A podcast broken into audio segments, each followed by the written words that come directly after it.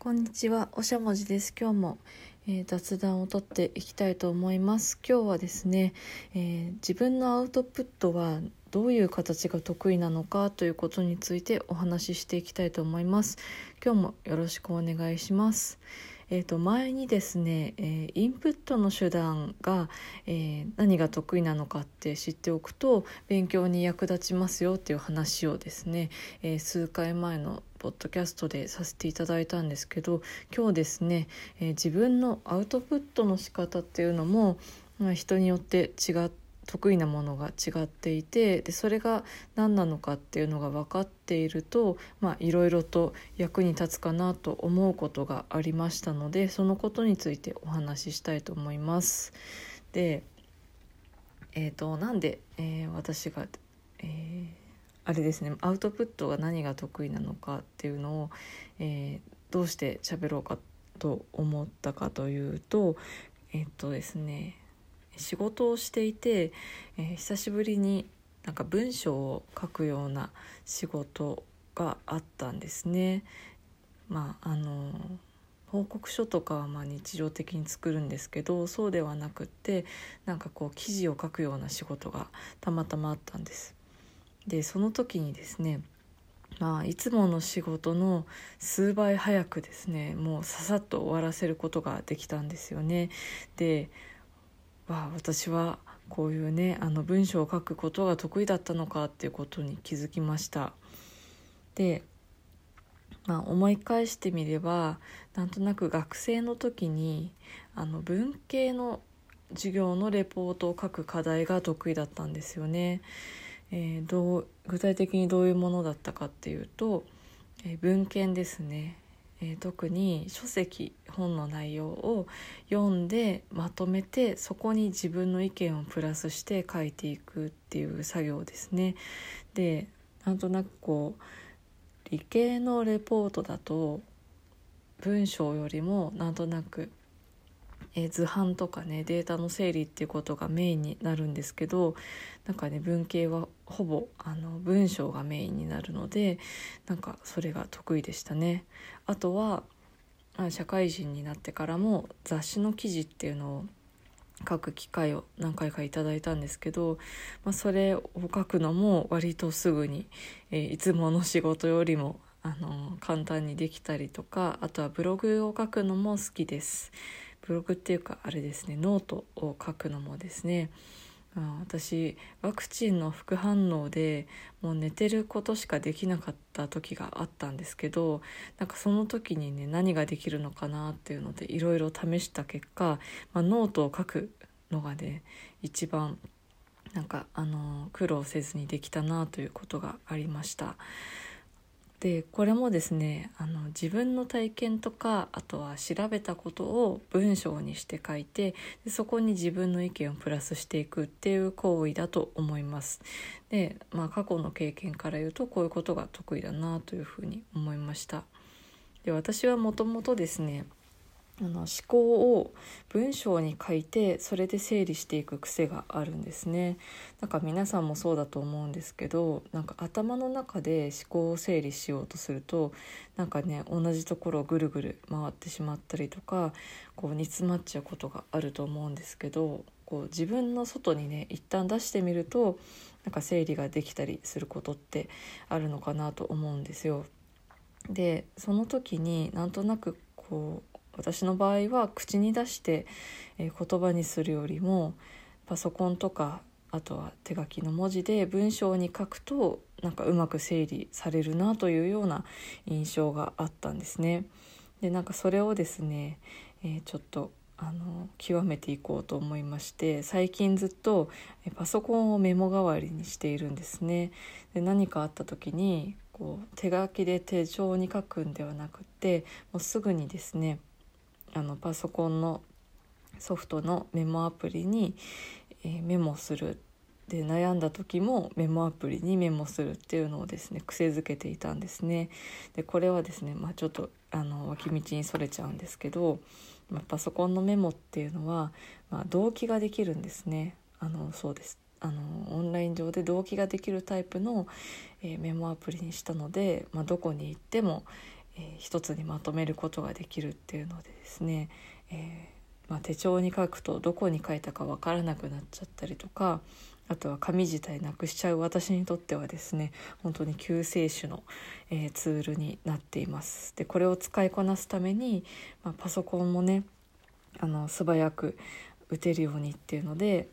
常にね同じキーボードを使ってこう素早く自分の思考を文字にできるようにっていうのを最近練習していました。はい、脱線戻ります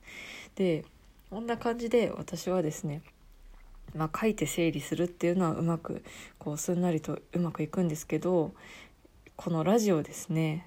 ラジオは実はあの話し方の練習とかあとは YouTube で収録収録する時にうまく文章を読めるようにっていうので、まあ、練習も兼ねてこう雑談をとっているんですけどラジオねあの最近結構力を入れてねやってるんですけどうんあんまりね練習しても、ね、同じようにいかないというかやっぱりなんかね苦手なもんは苦手なんだなっていうことが分かりました。でねいろいろ試して、まあ、台本があるバージョンと、まあ、台本がなんかねテーマだけいくつか書いてあるっていうものとかあとは全く台本なしで、えー、話してみる回とかいろいろこうバリエーションをつけてやってみているんですけどやっぱり台本なしだとなんかね最初に話そうと思ってたことがねあの話しきれなかったりとかあとはねなんか締めになってあそういえばこういうことがあったっていうので思い出してなんかねあの、まあ、まとまりのない放送になったりとかするんですよね。あとは今日もなんですけどなんか久しぶりに収録するとスラスラ出てこないっていうのがあってねなんかこれがなんかね得意と苦手の差なのかっていうのをもうまざまざと感じております。で、まあ、以上が、えー、私が得意なアウトプット方法と、まあ、なんか気づいたきっかけとかを話しました。でここからはですね、まあ、主に資格の勉強をしている人に対してちょっとどういうふうに、えーと、していったら役に立てるかなということをお話ししていきたいと思います。で、まあ、結局私みたいなそのインプットもあの文字書いてある文字をインプットするのが得意でであの文字をアウトプットするのが苦えっ、ー、とすいません文字をアウトプットするのが得意っていう人だったらもうねぶっちゃけ既存の勉強法でいいんですよね。既存の勉強法っていうのはその本に書いてあるその過去問なりテキストなりを読み込んでそれを例えばこうノートにですね文字情報としてまとめていくでその文字まとめた文字をまた読み返してメモを加えるっていうようなこう紙から紙へのねあのインプットアウトプットっていうようなやり方でいいと思うんですけどそうではない場合ですよね。なんか耳から聞く方がなんか得意だなっていう人とかあとは自分はこう口に出して喋ってるうちになんか考えが整理される方が得意なんだっていう人はなんかねあのもっと違う工夫をすればあの勉強がはかどるんじゃないかなっていうことを思いました。で話すことの方が得意な人の勉強のアウトプット方法をですね、えー、いくつか考えてみました。1つ目はですね、ま、手書きのノート作りではなくって音声入力を使って、えー、まとめノートを作るっていう方法はちょっと一つありなんじゃないかなと思いました。で結構ねあの音声入力は結構いいんですよね、